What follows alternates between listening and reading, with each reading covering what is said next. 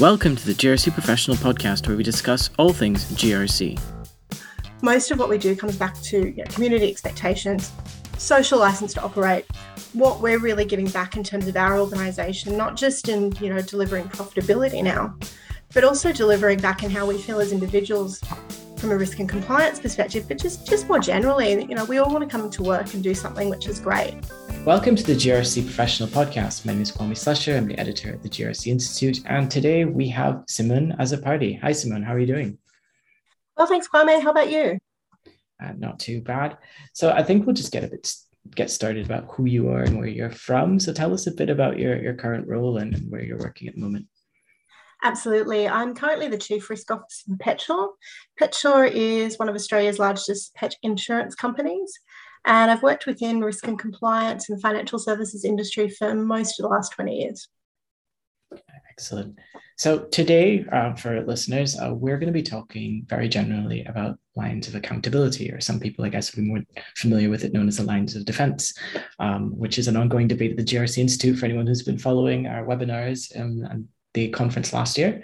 But we should get started, um, Simone, by asking, you know, what do you understand by the lines of accountability? Thanks, Kwame. I think the lines of accountability and, and the three lines of defense before it are really a means of supporting the business to effectively manage risk through, through a governance structure that requires strong risk ownership and accountability. And using that three lines approach, it's about the business having that risk ownership. And line two being risk and compliance, being there to, to provide advisory support and assurance from a business perspective. And then line three with your internal audit team, providing independent assurance over what both line one and two are doing. I think in terms of the, the shift from the lines of defense to the lines of accountability, it's really focusing on that accountability piece and um, and and making it very clear that that risk ownership sits with all of the lines in their special way and they're all accountable. Sure. And you've already started on it there about that shift from defense to accountability. But I mean, how has the conversation, like very generally, changed over the years around these three lines? I think it's been quite quite an interesting conversation just in the risk and compliance community for some time. Originally, um, the focus on on risk as something that needed to needed to be defended against was very strong. So I think it made sense back then that it was around the three lines of defense because you were you're opposing a, an external force and managing risk in your business to make sure that you were able to achieve objectives and and certainly not miss any regulatory or compliance hurdles that you had in terms of meeting ob- obligations. But that broader piece now coming into it and the increased focus around accountability, I think is really important. And it aligns to what we've seen within financial services more generally over the years. So we've had a strong call to action initially through the financial services crisis back in 2008, where risk wasn't really effectively managed and businesses might have had risk and compliance professionals. But large businesses overseas that don't have a strong regulatory environment in some cases that we have in Australia were subject to quite significant failures. And there were poor, poor community expectations and outcomes as a result of that, I think, on the financial services industry more generally. So the three lines of accountability and that, that shift that we're seeing with regulatory initiatives as well, such as the banking and executive accountability regime, the financial accountability regime, is really pushing back and, and changing that conversation on one which is about defending against risk and more focusing on you know how everybody within the three lines is accountable for managing risk and pushing back that business accountability which is really i think where it was always intended to be so, in some ways, I think this conversation is about a change in language, but it's also really about changing the approach which we take to risk and compliance management more generally, and making sure that people are clear about where those accountabilities sit and how different the roles can be, because they are quite different between the three lines. And I guess that clarity, clarity of accountability is quite significant and really leads into my next question, which is, you know, are there particular challenges in an attempt to sort of implement these lines I guess I don't know if correctly is the right thing to say, but in the best way for an organization. Absolutely. And I think I think it's important that you've raised that it's about it being in the correct way for the organization. And I think as risk and compliance professionals, we've all seen challenges both in implementing the three lines, but also in the way that they're implemented in organizations. Sometimes that can be because there isn't that clarity around the accountabilities and the roles, which which hopefully this change will seek to address. But more generally, you see the blurring across the lines as well. So there's there's this, you know, what sits within line one and sits within line two can be very different in different businesses historically, which takes away from that strength and independence and accountability and the and the role of line two and the role of business ownership in really shaping how they manage and respond to risk. So I think that's quite important. In some areas, I've seen where the compliance team is believed to be the owners of compliance risk, for example, and compliance risk is effectively delegated down to them with some senior leaders in some cases saying, that's you know not understanding that compliance is everybody's responsibility but seeing it as the compliance team's problem to solve.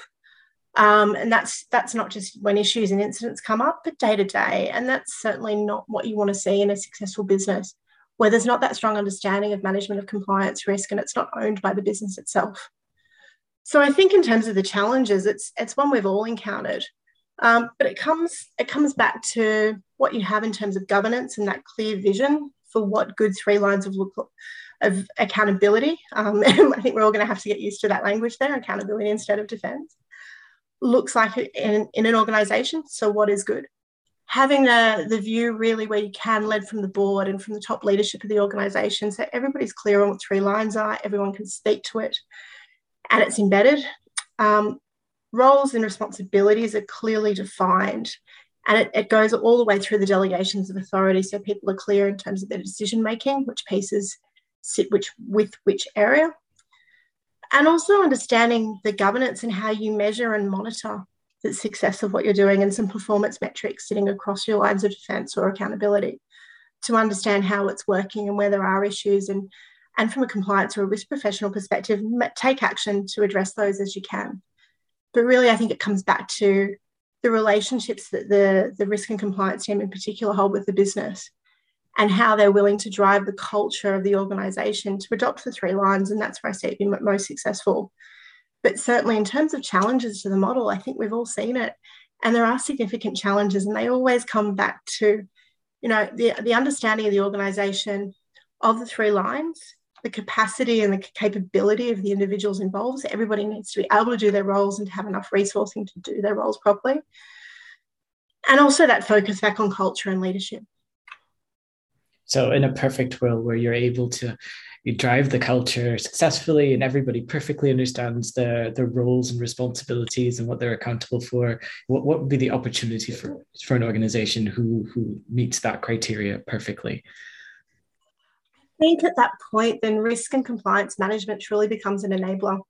It's one, it's adding value to the organization. You've got line one, which is really, really clear on, on how they manage and respond to their roles. They're taking risks and they're potentially taking more risks than they'd otherwise be able to because they know they've got a strong control environment.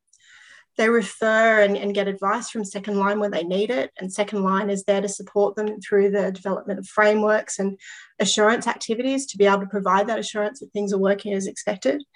And the third line is there from an assurance perspective as well. So i think it really frees a business up. I see it as a strong enabler when it's working really really well and in, in that perfect world for you know businesses to perform as best they can and, and to be true to their values as well i think it, it's and from a financial services perspective most of what we do comes back to you know, community expectations, social license to operate, what we're really giving back in terms of our organization, not just in you know delivering profitability now, but also delivering back in how we feel as individuals from a risk and compliance perspective, but just just more generally, you know, we all want to come to work and do something which is great. So so getting that strong sense of being in an environment where things are managed appropriately, everyone's clear on their roles, and you're not so concerned about the ethical issues that you might face in an organization which is struggling with these things.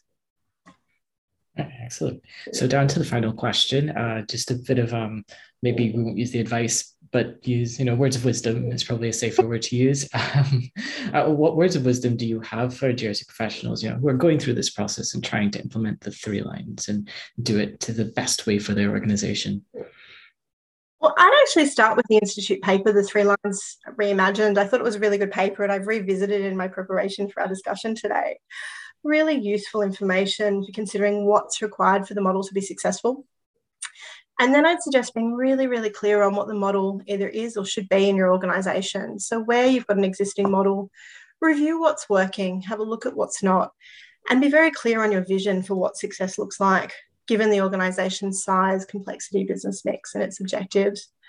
Then tailor the model and, and do that gap analysis and start to look at areas that perhaps aren't performing so well or from a change management perspective, where some of your key strengths across the business are, and see how you can leverage off those individuals who are really great from an influencing perspective.